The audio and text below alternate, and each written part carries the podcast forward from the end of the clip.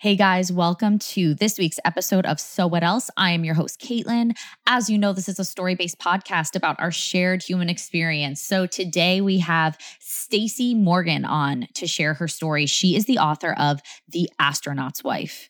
And yes, that is literal. She is an actual astronaut's wife whose husband launched into space for nine months. It's so fascinating. Like, I had no understanding of space whatsoever before reading her book. I loved talking to her. She is so engaging and fun. She talks all about her story of what that was like for her and her family, sending her husband off to space, which is a very unique experience. But we also talk about just some really regular human stuff like fear, friendship, community, risk taking, not letting our inner critics control us. And you know, I said this to Stacy in the interview, but I said, Stacy, like your story is oddly relatable, which is strange, right? Because I really doubt that many or any of our listeners have ever launched their spouse into space. But the way she talks just so vulnerably about things that she was thinking and feeling and things she had gone through as a mom, as a friend, as a spouse. It's just, it's so relatable. There's so much good stuff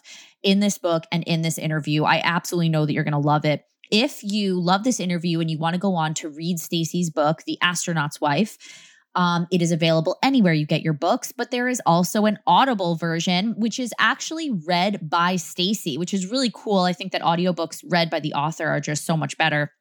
So remember, you can always go to audibletrial.com slash SWE, audibletrial.com slash SWE to get a free trial. You could download The Astronaut's Wife. And a really cool thing is that all of the proceeds from her book are going to a nonprofit that helps military families. So it's a good cause.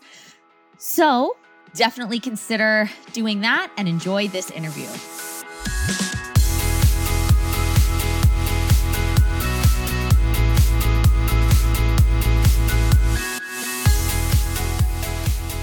Stacy, welcome to So What Else. Thanks so much for coming on. Thanks for inviting me. I'm excited to be here. Yes, I'm so excited. I've been reading your book. I'm not like done done but i'm very very close to being done and i love it i am like tearing through it because i think that you you might be i don't want to make anybody else feel bad but i feel like this might be the most interesting the most unique interview i've ever done like you are married to an astronaut a real live astronaut who lived in space yeah, it's really um, wild. You've set a little bit of a high bar there for this conversation. but I will admit, I mean, sometimes the, it was fun in the process of writing the book to be able to kind of pull back and look at the story kind of from a different perspective. Because when you're in it, I mean, we've been down here in Texas at Johnson Space Center for almost 10 years. Mm-hmm. And so we're surrounded by people who do the same thing, like our literally our neighbors, our best friends yeah. are all other astronaut families. And so sometimes we forget how um, weird it is. Yeah, I bet. Yeah. I mean, our kids don't even like think about how weird it is because their friends, you know, like people would come up to my kids when when Drew was in space. They'd be like, "Oh, like isn't it just crazy that your dad's in space? Your dad's yeah. And they were like, they'd kind of like slow blink at them and then be like, "Well, I mean, I don't know. Like my friend's dad went last year, and my other friend's mom is going next year. So like, it's normal really. for us."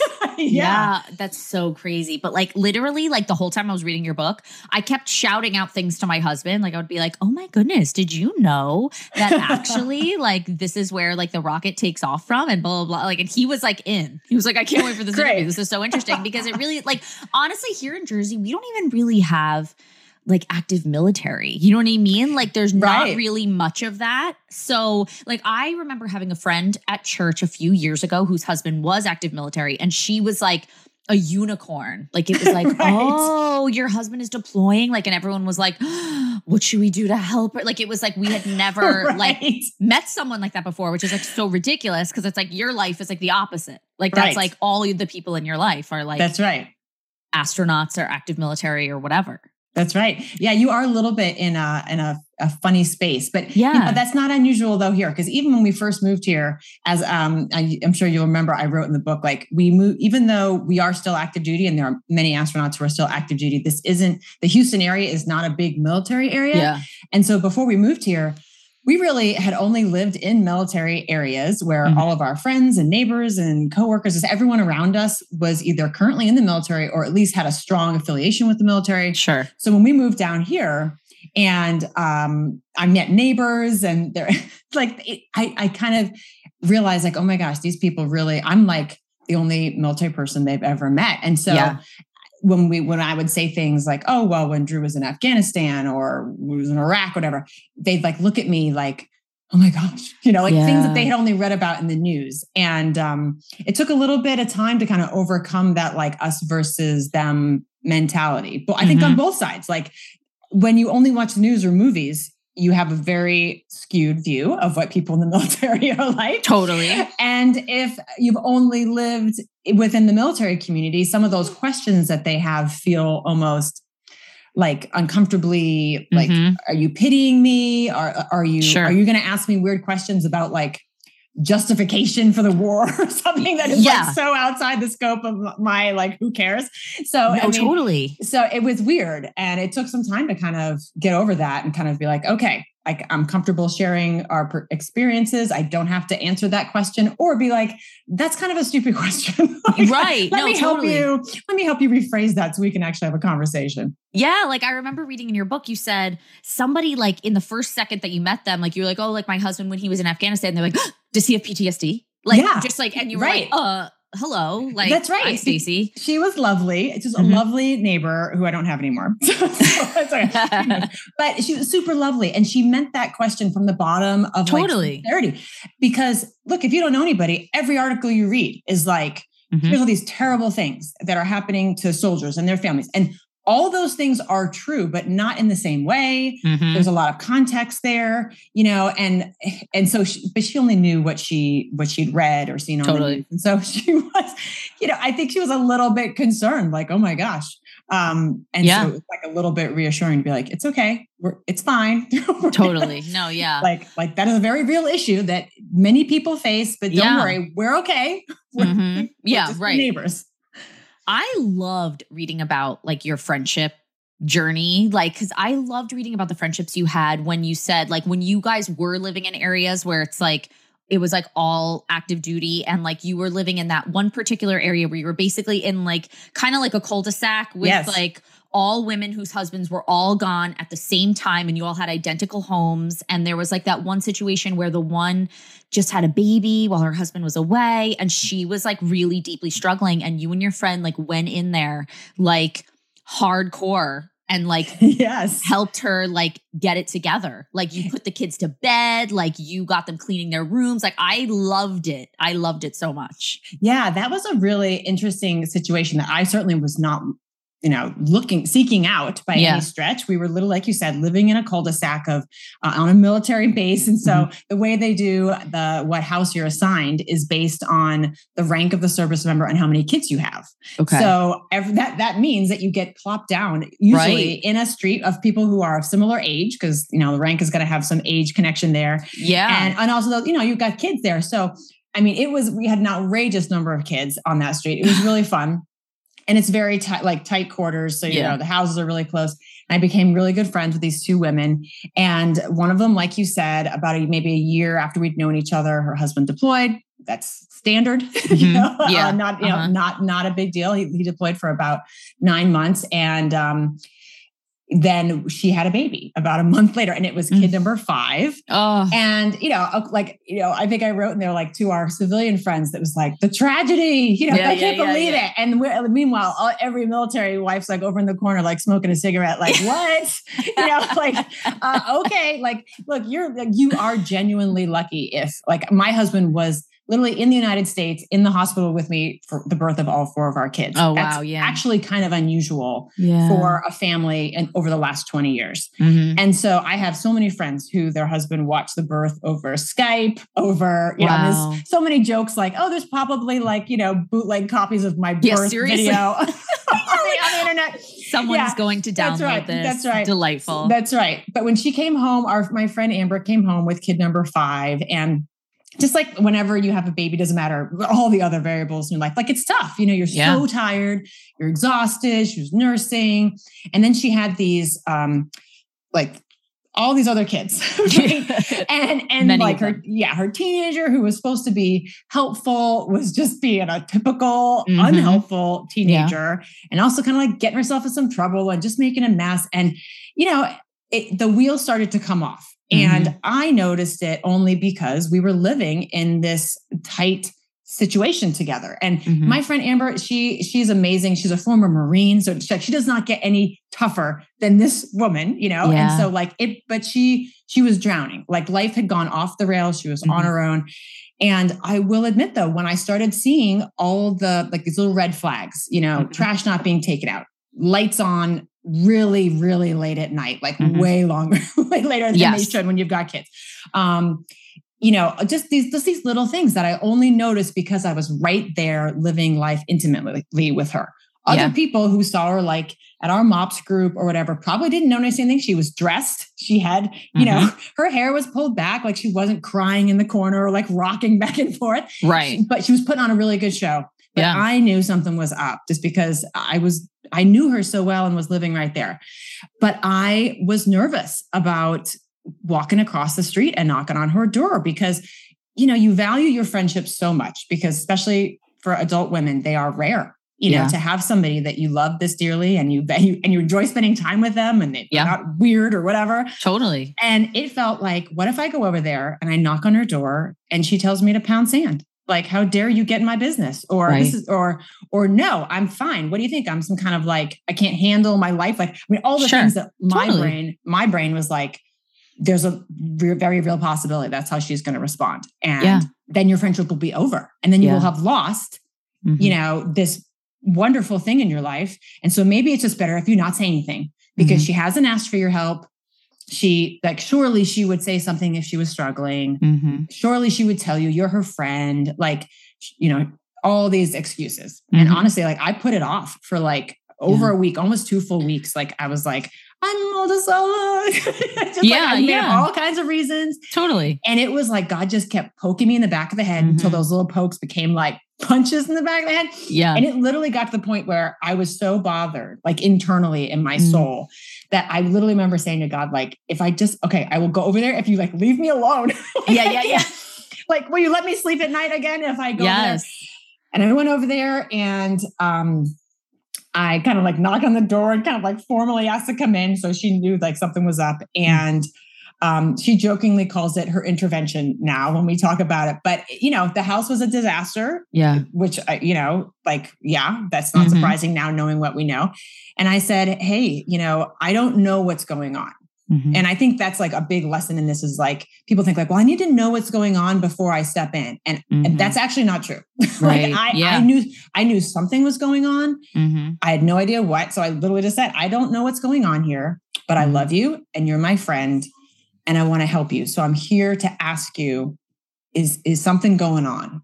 like i Mhm. need to know and she looked at me for a, a, a long minute um, i think to kind of really assess whether i was being sincere or not because so many people throw out that like i want to help you and Yeah, really yeah. you know I mean anything and then she just started crying Mm. and like it just and it all came out. And that's how we Yeah. learned the full scope of how like the you know the wheels had come off. And so yeah this the third friend in our little triad of um, besties there on the street she and i like we were like all right. And i said i said um do you want me to come over here and be the bad guy? And in my mind i'm like please say yes. Please say yes You're like chomping at yeah, the I'm like, oh, like we're gonna clean this up, you know. As a doer, you're like, yes, please take me off, take me off the leash, you know. Mhm. And she was like, yes. And in that moment, I, I didn't quite realize it till later, but like how brave she was Mm. to be like, because in that moment, she was giving us full rein to come in and see the full scope of the mess. see it all. Yeah. And like get in there and like see how poorly behaved her children were acting, how Yeah. messy her house was, like, like to see the full consequences of some of her decisions sure. you know, which now she regretted, you know, but it's Right. like, eh, but she, she was so vulnerable and yet so brave to let us see that, that I, I, I think about that often. Cause I'm like, Yeah. my tendency is like, let's close the doors. Want to hide all this stuff because Yeah. what will my friends think if they see like how badly I screwed this up? They'll like walk away. Mhm. And so she let us come in and we did for about, for several months. Um, we, one of us was over there Mhm. every night we put rules in place where we were like, we will be the bad guys. So you don't have to like it was just hard for you know how it is when you're just yeah, tired of, of, being the bad guy and you just totally. really want someone else to like like when you turn to your husband and you're like you're feel free to chime in yeah, yeah. anytime you know and you're in and it's your turn yeah yeah your turn and so we were like all right you know you go in your room at night for example here's one of the things we told her you go mm-hmm. in your room at night at 10 o'clock mm-hmm. and you lock the door mm-hmm. and if anyone anyone knocks on the door because by that time our the kid we would have put those kids to bed like an hour or two earlier yeah. at, at the like by far they should be in bed dead asleep so if anybody knocks on that door mm-hmm. unless you smell smoke and like feel fire. Like you have to, it has to be both. Like then do not open that door. You literally yeah. text us and one of us will come over here. And if we have to pry that kid's hands off your doorknob we will yeah. do it. But like you need your rest. You need yeah. to go to sleep. And yeah. these little hellions are not going to stop you from doing that. So we will do that. Yeah. and that's what we did. And if her light was on too late because we could mm-hmm. see those lights and we knew right. exactly where because we're right there we're mm-hmm. like what are you doing up and we yeah. What are you doing up close that turn that light off like there's nothing you need to be doing right now and it just took someone to be like hey because we love you we're yes. not judging you we're not because we love you so much and that's what we said to the kids we love your mom so much that we don't care how unhappy we're about to make you. Yes. like, you know, like, because eh, yeah, you've been living your best life over here, like mm-hmm. eating whatever you want. Yeah, leaving sure. Sna- yeah, leaving snack wrappers and all over the place, yeah. going, going to bed whenever you want. Like, oh, mm-hmm. oh yeah, you've been living the life, you guys. But guess what? You're six years old, so the party's over. Yeah, it's done. yeah.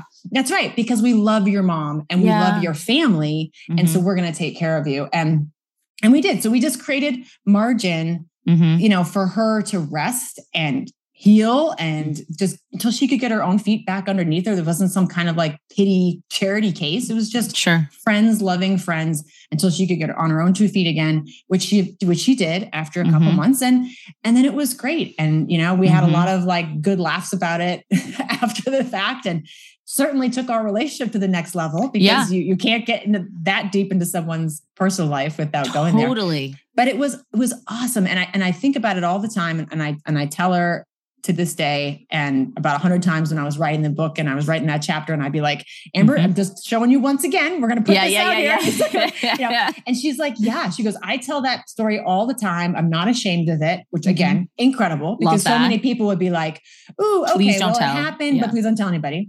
And she's like, I tell, talk about it all the time. And I think about it all the time as mm-hmm. an example I don't think of it as an example of someone who stepped into someone's life as much as I think of it as of an example of someone who's willing to be so vulnerable to let people help them. Mm. Because for me, yeah, as a mom and a woman, that's what I struggle with the most. Me too. I, I don't struggle with helping other people.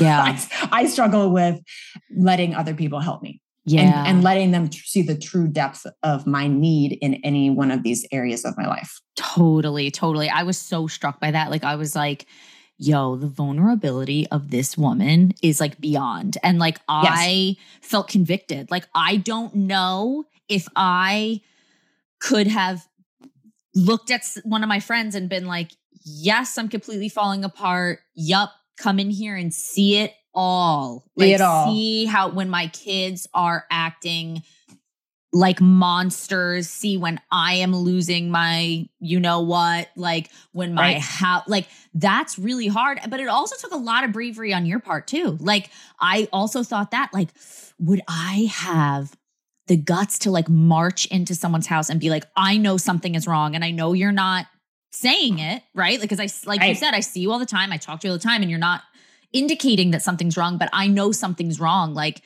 please like let me help you and let me be the bad guy like i just love it. Like i think that that was like so so amazing. And then also i loved that later on in the book you talked about you and i both have a shared love of marco polo. Yes. I yes. anyone who has ever listened to this podcast for more than like 10 seconds know that I mentioned Marco Polo in like every other episode. I love Marco Polo. I'm like a walking billboard for them. I just like, it's my favorite. It's my favorite thing ever. And so when I was reading your book and you were saying, you know, you had gone from like that kind of a community. Right. Where it was like you guys were in each other's lives, like you loved each other, you knew each other, everything. And then you guys moved to Texas and it wasn't really that kind of a vibe. Like there wasn't right. a lot of active military around you. It didn't like you didn't have that experience and you were like, you know, I was really needing connection. And so I was started Marco Poloing my friends and I was like, oh, I do that all the time. yeah, yeah. I, I really do love it. And um, they actually have like an initiative to help like get more military people using the app. And they've got these awesome like deals for military stuff. And I just love it. Like I love that they're supporting that because it really is like, like you said, I um, I did struggle with friendship when we first moved to Texas. Like mm-hmm. I didn't, I realized I didn't really know how to make friends as an adult woman when there wasn't somebody or some kind of structure helping me do that. Like, yeah. like, yeah. you know, when I was lived in Virginia, like, yeah, I got mm-hmm. assigned to a street with people, same age, kids, like right around, you know, the same stage of life, like easy. Like they that yeah. helped me. We lived another place and I I knew one person there already from a previous duty station and she like did all the work for me, like introduced yeah, me to everyone. Totally. And I didn't quite realize the time until you go somewhere and that isn't there. Mm-hmm. And you're like, ooh, I like it's six months in and I still don't like, yeah, I know people, I say hi to people, but like I'm not, I'm, I couldn't call them for a favor. Right. Like I couldn't share something vulnerable. I couldn't, you know, if I like had an emergency, I would have no one to call. Like, yeah. and I'm lonely. I was desperate lonely and it took yeah. a lot of intentionality. Yeah. And then when my husband was in space, it was a different kind of loneliness because of course it was like eight years later, I did, I, I do have friends now, like right. spoiler, spoiler, I, I worked yeah. it out, but, um, you know, it was different because I was lonely, not because I didn't have friends, but because I didn't have a companion.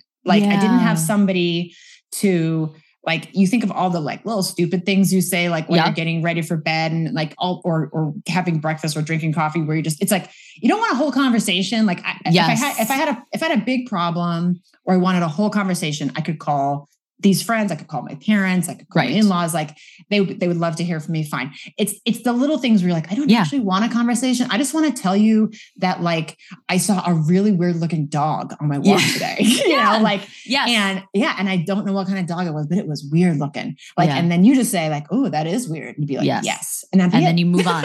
yeah, you move on.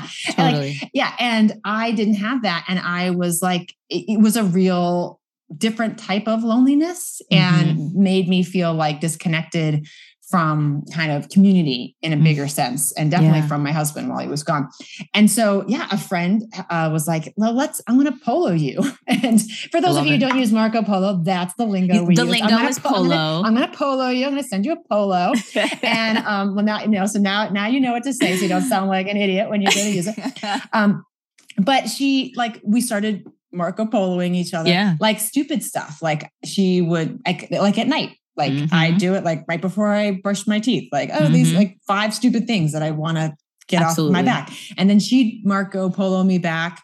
And maybe I'd listen to it at breakfast. And I think what I like about it versus like texting is you mm-hmm. see their face, yep. which I have learned is a big you know, it makes a big difference just words versus like seeing their face. And what I liked about it was that you can watch it later. Like yes. it's not live because I'm like I also don't have time for a communicate like a, a conversation a scheduled ha- phone where call? we're both available. That's yeah, never no. going to happen. It's impossible. Never. Yeah. And when I live alone, um, you know, my husband does like travel a lot, so that's a lot. I am a like my routine is ridiculous, and like I totally throw away all healthy habits, and I stay up way too late, and I like binge watch Netflix and all this kind of stuff. So that usually means all those thoughts are happening like at eleven thirty p.m. Sure, like I can't like text a like or call somebody at right. 30 or midnight. But you can so, polo them. But I can polo them. Yeah. They can watch it at breakfast when they get up in totally. six hours, like whatever. And it's great. I love it. Like it's I think everybody best. should use it. I think so too. I love it so much. So take us back to the beginning. All right. So you and your husband met each other when you were both cadets at West Point. That's right. I know it's crazy because my son is there now. Oh, as he a, is? yes, he. This is his first summer. Oh, wow. and my son, who I was, I was like a late birthday. My son's a little bit of an early birthday. My son is now the same age as I was when I first met Drew, which is terrifying. Wow. Yeah, that terrifying because I'm That's like, oh, okay, no, my choices are not your choices. yeah, yeah, yeah. oh, the whole parenting. You're not old enough. Uh. That's right. Um, so yeah, um, we met when we were both cadets at West Point, and it was a you know kind of a, a funny thing because we are two very different types of people yeah but we met and it just kind of clicked Mm-hmm. and um it was a great place to start our relationship because we had this shared foundation of what it is like not just to be in the military but to to serve like to Yeah. have a life that is really at its core dedicated to serving others whether Mhm. that is um you know in the military my husband's also a physician and then later Mm-hmm. as uh, an astronaut like you're serving something other than just yourself you're certainly not in it for the money Mm-hmm. sure um, and um and that's been like a huge you know thread of our story uh, just and like kind of how we view ourselves as a team and as our and our family. And obviously my son has picked up on that theme and is serving himself. So um yeah so it was great. It was a it was and it was fun because we were like i'm always like oh look what i made. I made like i made you. Like look how amazing my coach my life coaching was for the last 25 years. Um, but yeah, and then we got married after I graduated from undergrad and um actually like 9-11 hit Mhm. right after I grad like so I graduated in 2000. Mhm. 9-11 was a year later, obviously, and that Yeah. changed everything. I mean, Mhm. we when uh when my husband was commissioned and he was halfway through medical school at the time, we had very different ideas of what our career was going to look like. And it was Yeah. pre 9-11, you know? Sure, and yeah. then that day happened. We were living in Washington, DC. And I mean, obviously everything changed for, for, for everybody in America. Mhm. But for us, we knew, oh, wow, like our whole, Yeah. everything about our lifestyle, his career trajectory, everything was going to be different. And Totally. in less than three years, you know, classmates and friends of ours were fighting and dying in Afghanistan. And Yeah. that that conflict really defined much of our lives for the next Sure. 15, 20 years, really, you know, until recently. So that's been an interesting um, kind of like background Yeah. uh, to our own story and starting a family and Mhm. um, and even my own work um, now that I work for MOPS International and I'm the Yeah. head of their military stuff. Like it's, you know, the needs are very different than they were 25 years ago. And the type of community that moms need is different because of the unique challenges of the US military, like at this point in time. Yeah, yeah. I mean, your 9 11 story, people, like, we don't have time to get into it today, but you got to read the book. Obvious. I mean, I keep, I referenced your book, I think, a few times already. Everyone, it's called The Astronaut's Wife, but we'll link it all in the show notes and everything. But it's such an amazing book. And your story of 9 11, like, is really, really wild. Just being in DC, you walked like what, nine miles? Or It was like eight miles. Ugh. And um, yeah, it was wild. And I know that like, you know, um, I guess I gave a talk maybe, I don't know, uh, eight years ago um, to a group of moms. And I told part of that 9-11 story. And I remember looking out in the audience and thinking, oh, a lot of you were like in kindergarten. Yeah. you know, like I thought in my mind, I'm thinking like there used to be a time, Yeah. you know, where you could say that into a group of people, like, oh, well, where were you Where on were you? 9-11? And Yeah. everyone was like, I was at work, I was in college or whatever. And now Sure. when you ask that, they're like, I was um at daycare. No, totally. Okay, so my husband and I, so we have an age gap. He's uh, he's like eight years older than me. So when Okay. we first started dating, you know, I was in my, we were both in our 20s when we started dating, but he felt funny about the fact that he was like eight years older than me. And like it came to a head one time when I said something like, oh, yeah, like 9 11, that was like so insane. Like, you know, because I was here in Jersey. So a lot of my friends had parents that worked in the city. It was really crazy. I was in seventh grade. And my husband just stopped and stared at me. And we were dating at the time. And he was like, You were what? And I was like, In seventh grade. And he was like, I was in college. I want to die. Like he was like, I Oh, it's that you just said that. yeah, it's But yeah. it's true. Mhm. What are you gonna do? What are you That's gonna do? right. That's right. But I will say, like, um, the reason I share that 9-11 story in the book is because what that did for us as, as a family, as for us as a couple, and for me personally, was it put this idea of risk into a different perspective. Like, yeah. You know, we go through life thinking like I can I can control how much risk my life has. And the reality is that there are huge pieces of risk that we either just accept and we don't even think about it, like driving on a highway at night, Sure. you know, or Yeah. climbing up a la- a two-story ladder and trying to hang Christmas lights. Like Yep. that's actually really dangerous.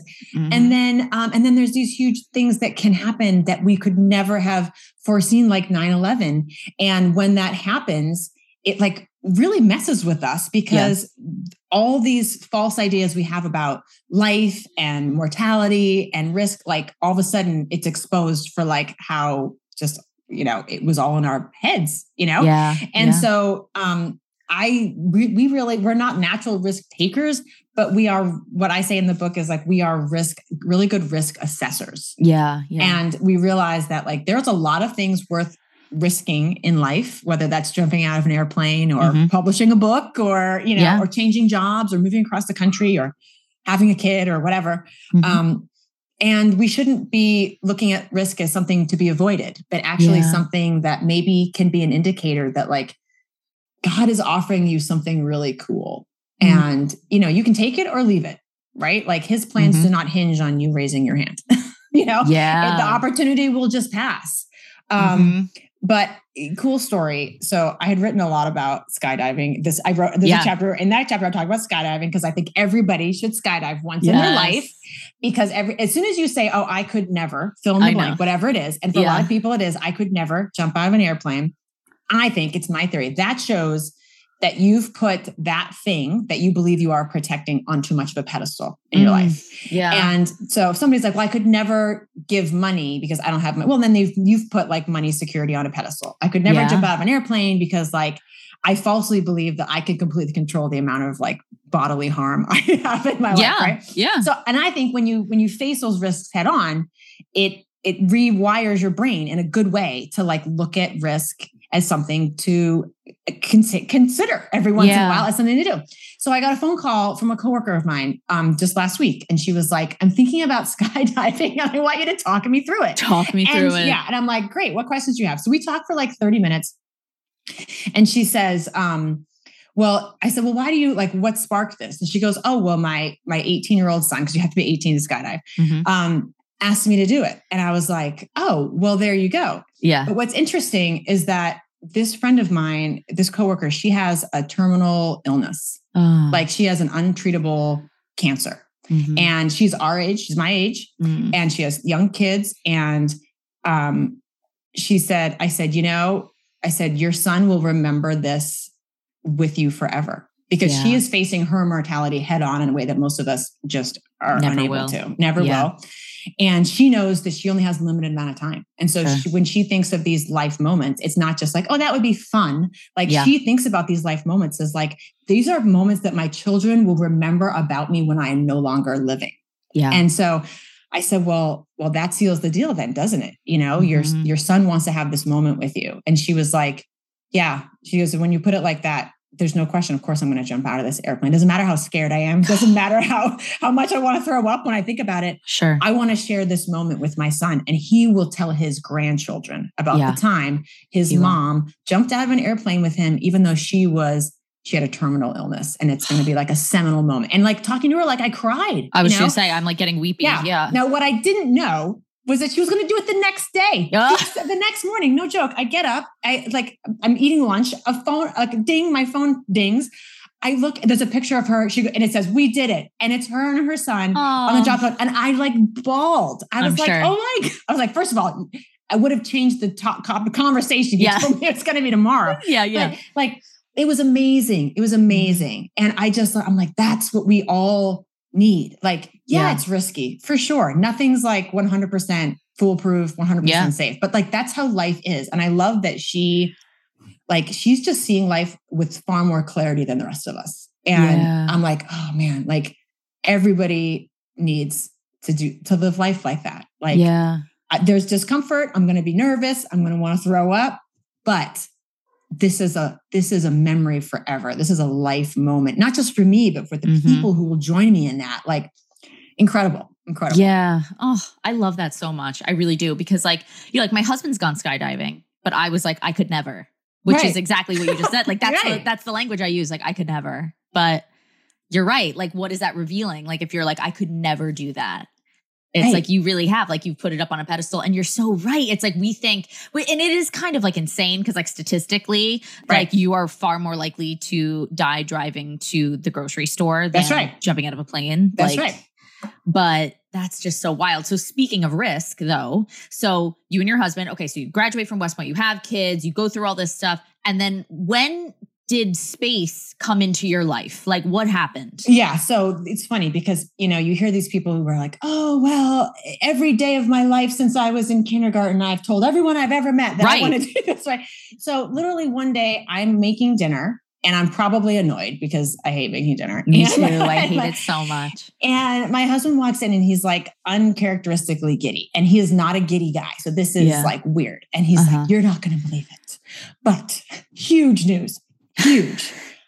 NASA is opening the application window for the next class of astronauts. And I look at him like, cool. So, yeah. I mean, what like, does it have to do and, with yeah, us? Like, this has nothing to do. So, in my mind, I literally am like, I'm thinking, maybe we're just sharing random pieces of information with each other.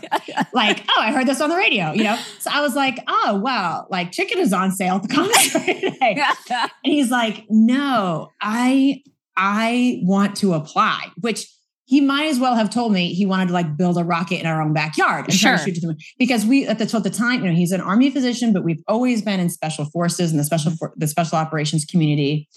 And in order to thrive in that world, you got to be all in.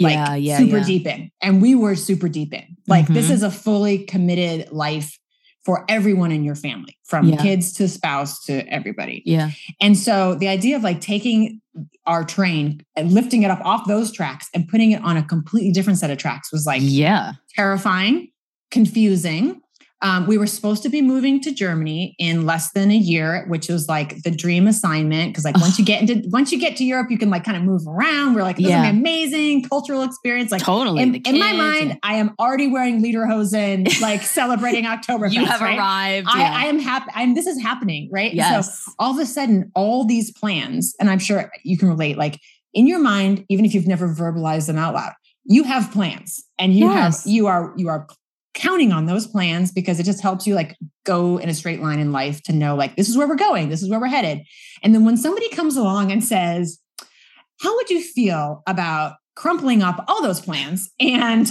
going in the like, opposite direction yeah and like maybe trying something different that if it doesn't happen very small chance of it happening and if it doesn't happen could jeopardize oh. all these other plans oh. that you've had like um, how would you feel about that? You're like, heck no, no, I think I'd like to stay with the original plan. Thank you very much.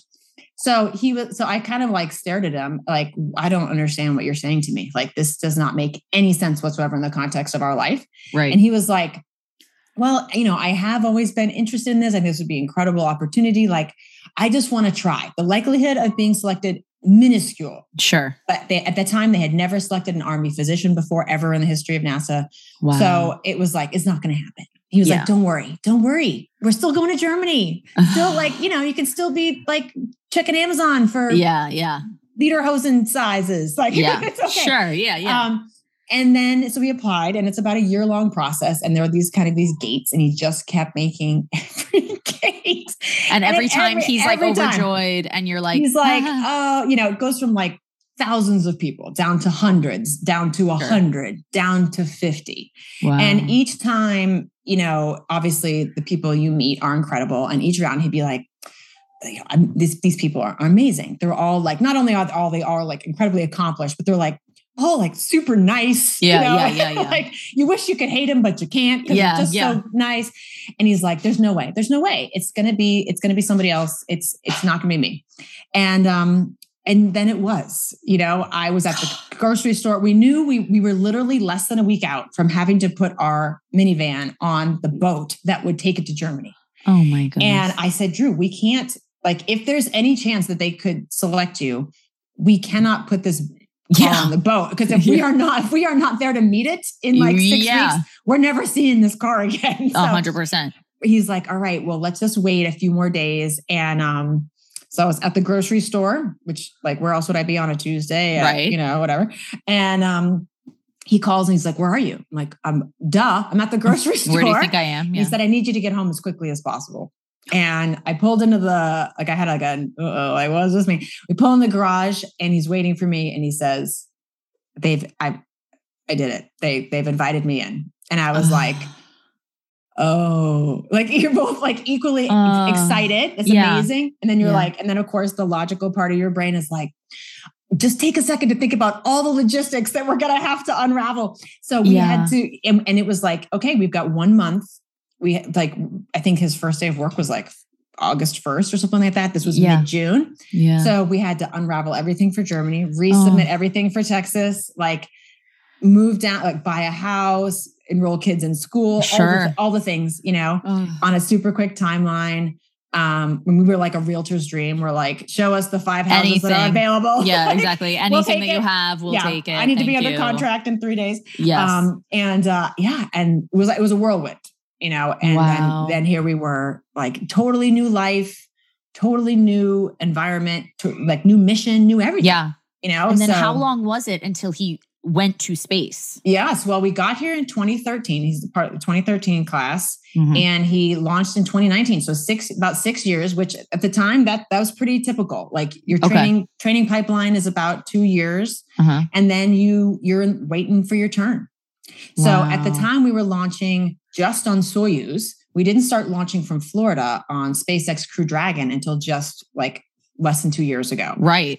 So from pretty much 2011 to 2021, that 10-year period, the only way for astronauts from any country, not just Mm-hmm. Americans and Russians, but any country to get to and from the International Space Station was to ride a Russian rocket. Which I had no idea about that at all. Like That's right. I I was space illiterate and I was reading your book and I was like, whoa, I had no idea. Like that's so wild. Yeah, it was totally wild. I really, I mean, I'm the first to admit, like when we got down here, I had a lot of learning to do. Yeah, yeah. I was like, the shuttle had ended. So I was Sure, like, yeah. I, I don't even know. Like, what are we even Mhm. doing? Where are we even going? So Mhm. there was a steep learning curve where I like read a lot of stuff, watched a lot of videos. My Drew, my Drew made me watch the right stuff. And like, yeah, yeah. you know, we rewatched Apollo 13, like all Yeah. the movies. Totally. Yeah. And then, um, but yes, but it was cool. I mean, obviously now in the geopolitical climate and the fact that we are launching from Florida, things are different. Um, but in that, in at that time, it was cool. Like, so we were allowed to bring a certain number of guests. They had to pay their own way, but we were given so many spots. Sure. And we flew to Moscow, had Mhm. a couple days in Moscow to kind of do some some really cool sightseeing because you know most Americans you don't like Yeah. to go to Moscow No. know, in your life. And that was really cool. And then you fly to Kazakhstan, which is actually where the Russians launched their rockets. Um, Kazakhstan's a former Soviet republic. So it Mhm. was built at the height of the space race. Um, and now they kind of still maintain control of it uh, through Mhm. the Kazakh government. And it's the craziest place. It looks like something out of Mad Max um, because it was built in the middle of nowhere.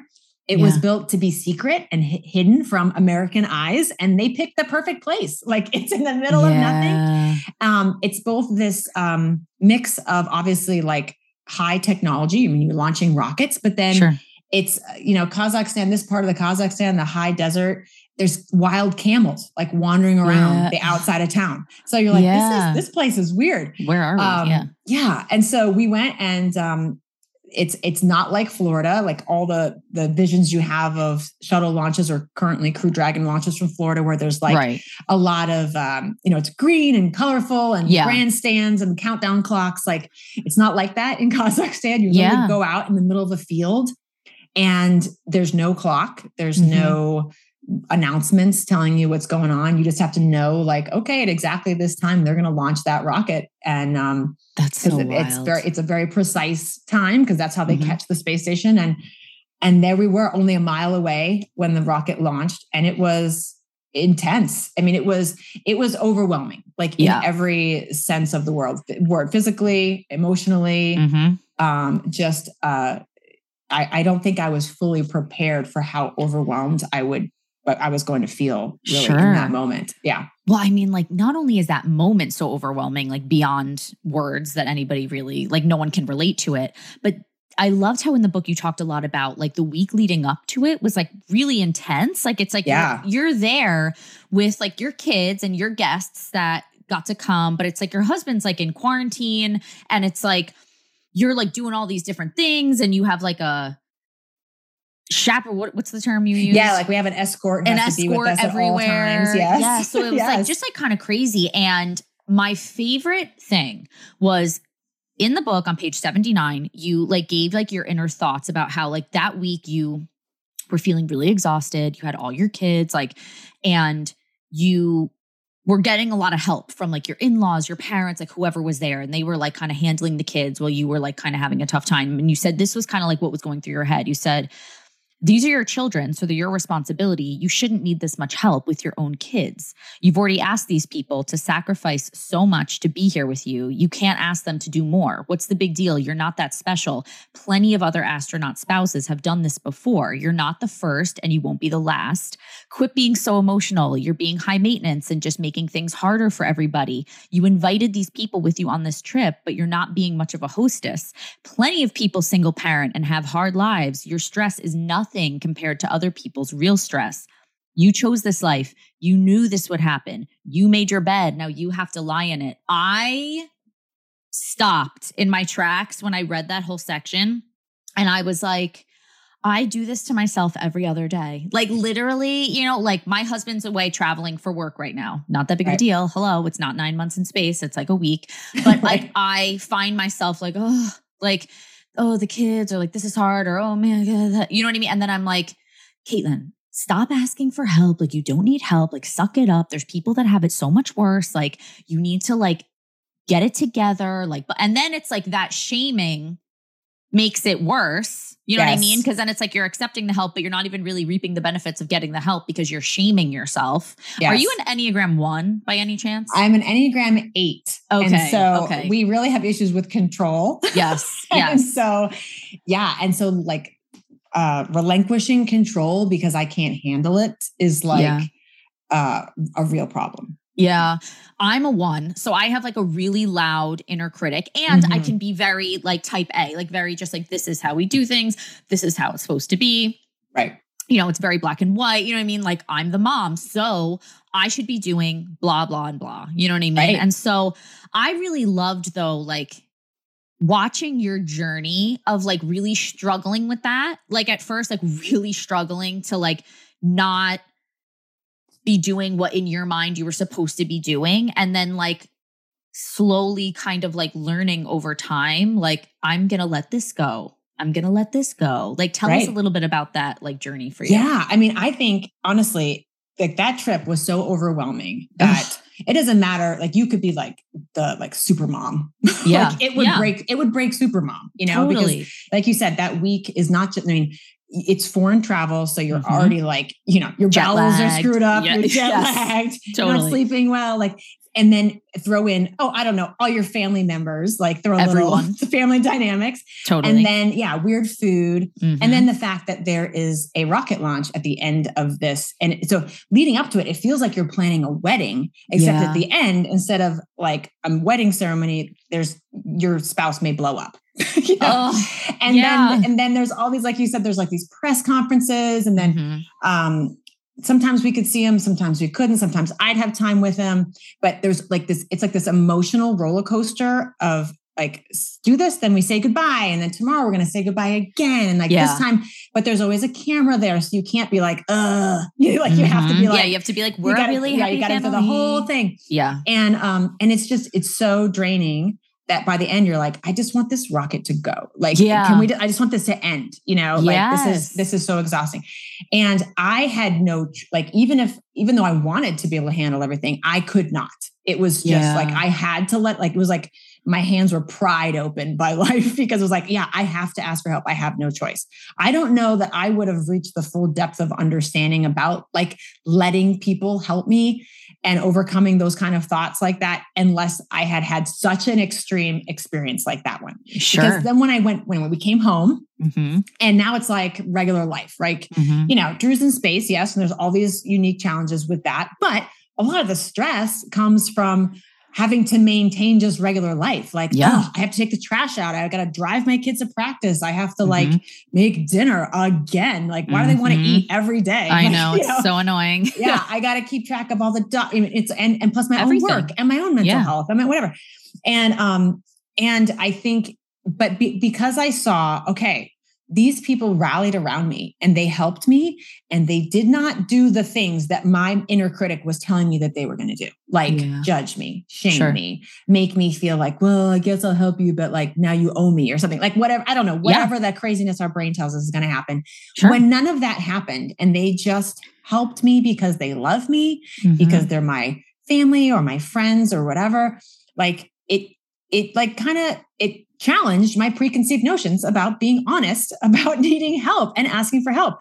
And I was like, man, all right, well, if I can do that, then maybe maybe I can be honest about the fact that when I ask you if you want to carpool, what I actually mean is, can you take my kid both directions? Yes. like, I'm, like, I'm, not actually interested in carpooling. I actually just want a ride. I love that. Know? Yes. Or when somebody's like, can I, like, how can I help you? Which, you know, mm-hmm. I always tell people, like, don't just be like, call me if you need me. They're never going to call you. No. Be, be like, agree. I'm, I'm, will do this for you. Or say, can I do this or this? Whatever. But people mean good when they say sure. that. And yeah. so I was like, you know what? I I need to have like a little list of things that if somebody's like, I really want to do something, like what can I do? Mm-hmm. So that I mm-hmm. can actually tell them something. Yes. Like, because because what I realized was like they weren't just helping me because it helped me. They wanted to help me because it also made them feel a part of it all. Yeah. And and they feel good afterwards. And like they want to because like not to make them sound selfish, but because it they feel good doing it too. Like they of want course. to.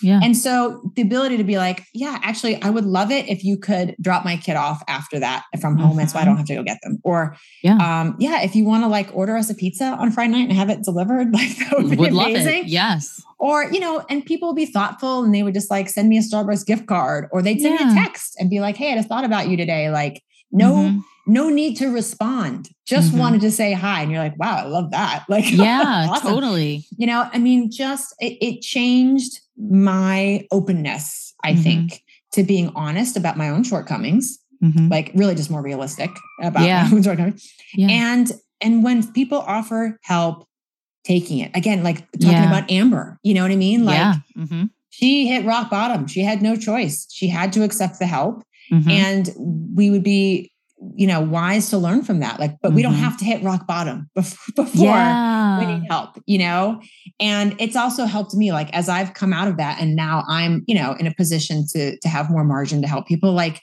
if i know i'm driving past that person's house and their kids going the same place my like just yeah. text them and say like can i pick up your kid like, yes i'm know? here anyway yeah that's right if like if you're ordering pizza and like order the pizza you know, yes. order pizza for somebody yeah. else, you know, yeah. or like don't make a big show of things. Just, just, just do it. Don't, mm-hmm. don't second guess yourself. I think I realized both on both the giving and the receiving ends, I was constantly second guessing myself. Mm-hmm. Like, well, what do they, what if they think, what will they think if I do this? Or what mm-hmm. does it say about mm-hmm. me if I accept this help?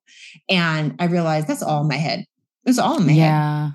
I do all of that. Yes, you're so right. It's like we second guess ourselves so much. Yeah. Like and it really is so silly. Like, just who's so going to be mad at you for bringing them a coffee? You know That's what right. I mean? I mean, to t- just to show you like a story that shows you how like incredibly pervasive that that negative mindset is about not wanting to bother people. While Drew was in space, this isn't in the book, but while Drew was in space, I got the flu. Now, I didn't know I had the flu. All I knew is that I ended up on my bathroom floor. Like, you know how when you're feeling sick and you're like, well, maybe the problem is that my bra's too tight. So, so you're like, you know what I mean? Like the That's crazy things. So you're like, go yes, you're like, you know what? Yeah. The solution is I put on sweatpants and a yes. sweatshirt and I take my bra off. Yes. So I do that. Fast forward an hour later, I'm laying on the bathroom floor, unable to move. And I'm the oh. only adult in my house. Oh. And at some point, I think I actually like, I don't know, but I was so weak I could not get off the floor. I mean, I had like full blown, something was terribly wrong. And luckily, I had my cell phone. Mm-hmm. And honestly, I was a little scared. Like, mm-hmm. um, you know, it's scary when you're the only adult and you got Absolutely. kids in the house and you're thinking like something is terribly wrong.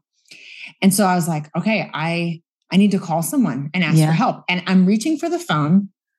And I actually, it was almost like I could I could almost audibly hear it, but my own voice in my head said, are you sure you're really that sick? Do we really want to inconvenience someone? Yeah. Like it was like the first time, like hearing it so clearly, I was like, I mean, I, I actually paused for a second, like, do I want to inconvenience someone? And the Meanwhile, was no. Literally, Meanwhile, I'm on literally the on the floor, yeah. braless, unable Yeah. to get up. Like, Ugh.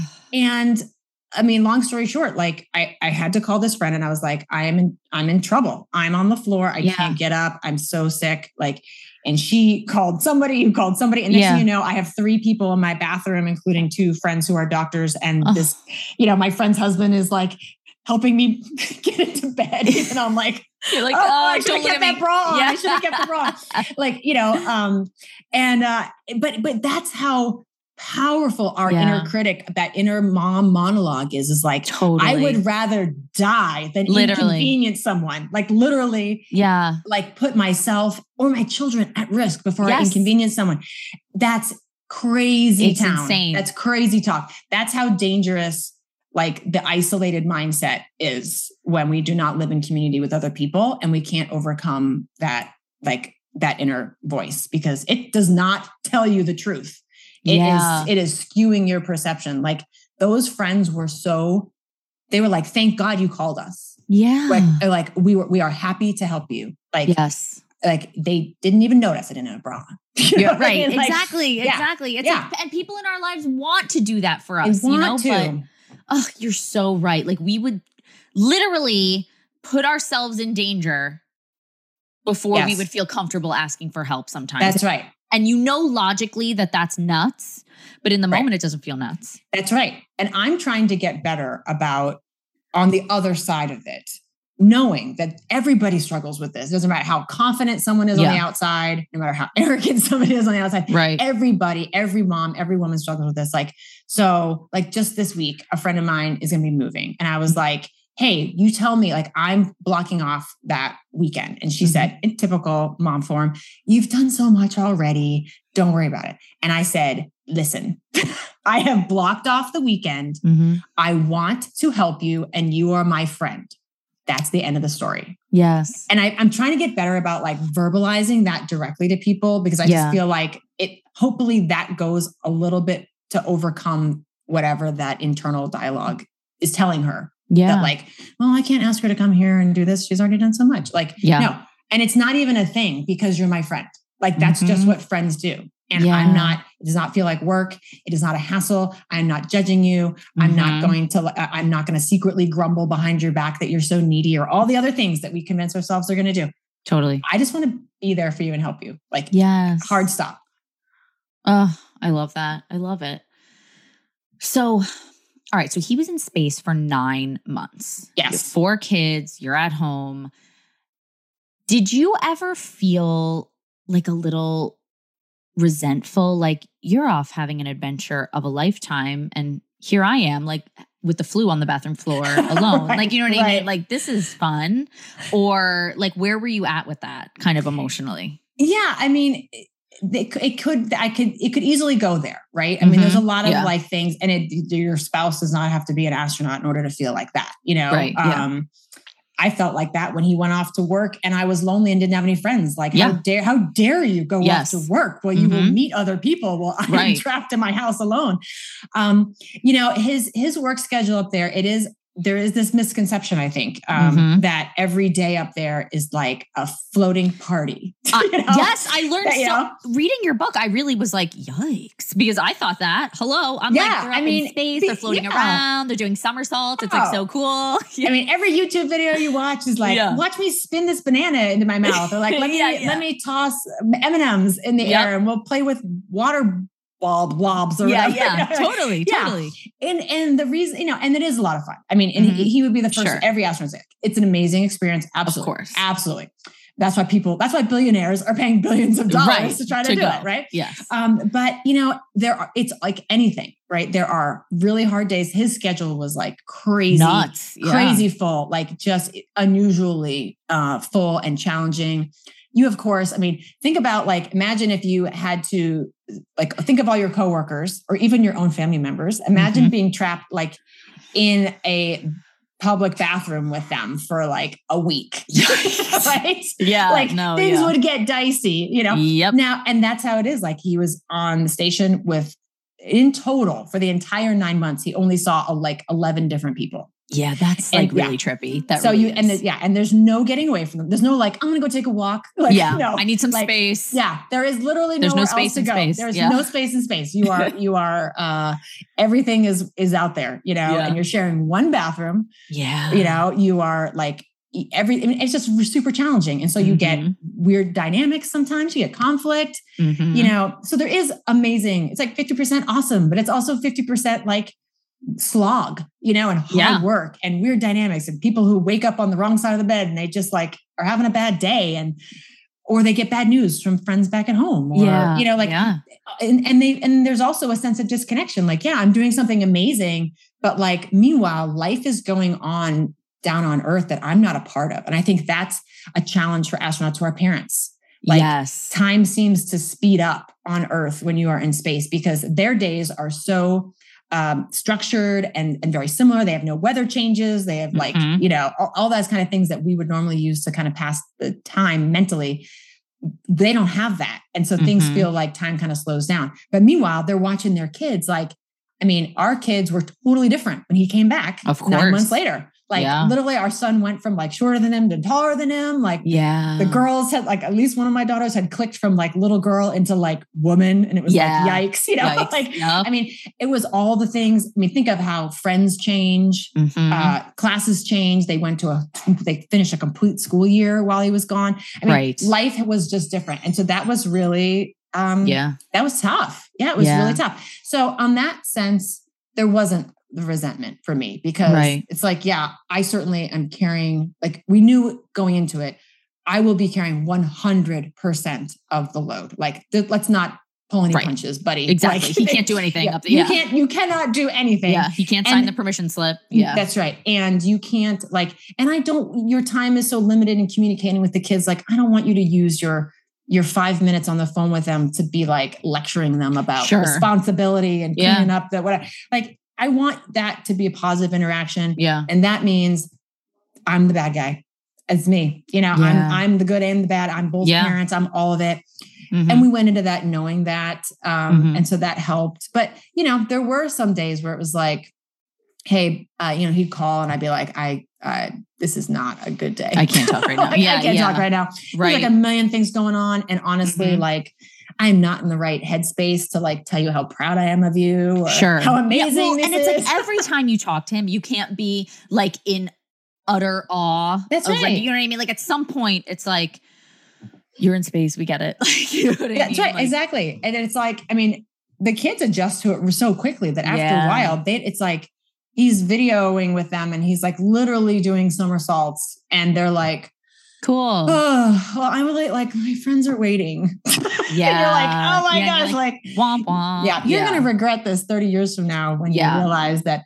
But um, yeah. So now, you know, I think we had to be honest with each other. Like Mhm. we've learned that too. Like hmm the resentment builds when you're not honest with each other about Yeah. like the reality of the situation of like hey i'm having a hard day and i i just i don't have anything left to give you Yeah. you know Yeah. and or he'd be like hey i'm exhausted and um so unless there's something like really really that you need to tell me like emergency this Mhm. whatever then maybe we just like not talk to Yeah. Yeah. and, and, and not take that personally too Of Be like, course. oh, you don't love me you don't care for me like Yeah. no it's not that it's just the re- the reality of our situation so Totally. i think we had different challenges and Mhm. i i had to express sympathy to like well yeah that dynamic stinks especially because you can't get away from that person and, Yeah. he- and, you know, and then I, I did i did also say like i need to hear you acknowledge that you really appreciate that i'm carrying the whole load yes.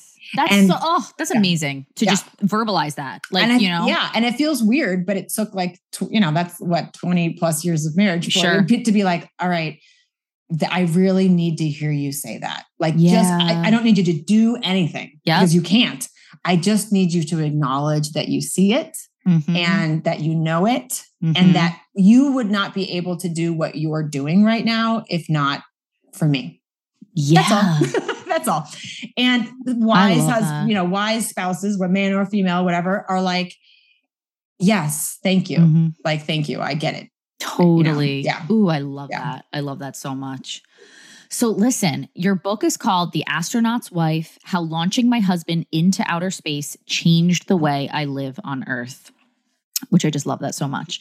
If you, this is a large question to go out on, but if you had to like sum it up, you know, like overall, how did launching your husband into outer space change how you live on Earth? I think it made me realize that life is not meant to be lived alone, like in any sense of the word, Mhm. and that you need to get yourself into community with Mhm. friends, with um, people who care about you. You got to be Mhm. willing to take risk, like that there is a full life out there for you, And if you're waiting for something massive to happen to you before you like go do it, like Sure. stop waiting. You know, Yeah. like I'm not the one who launched into Mhm. space, you know, but that experience changed me and my life, my kids' life, because we made the most of our side of it while Mhm. he was gone.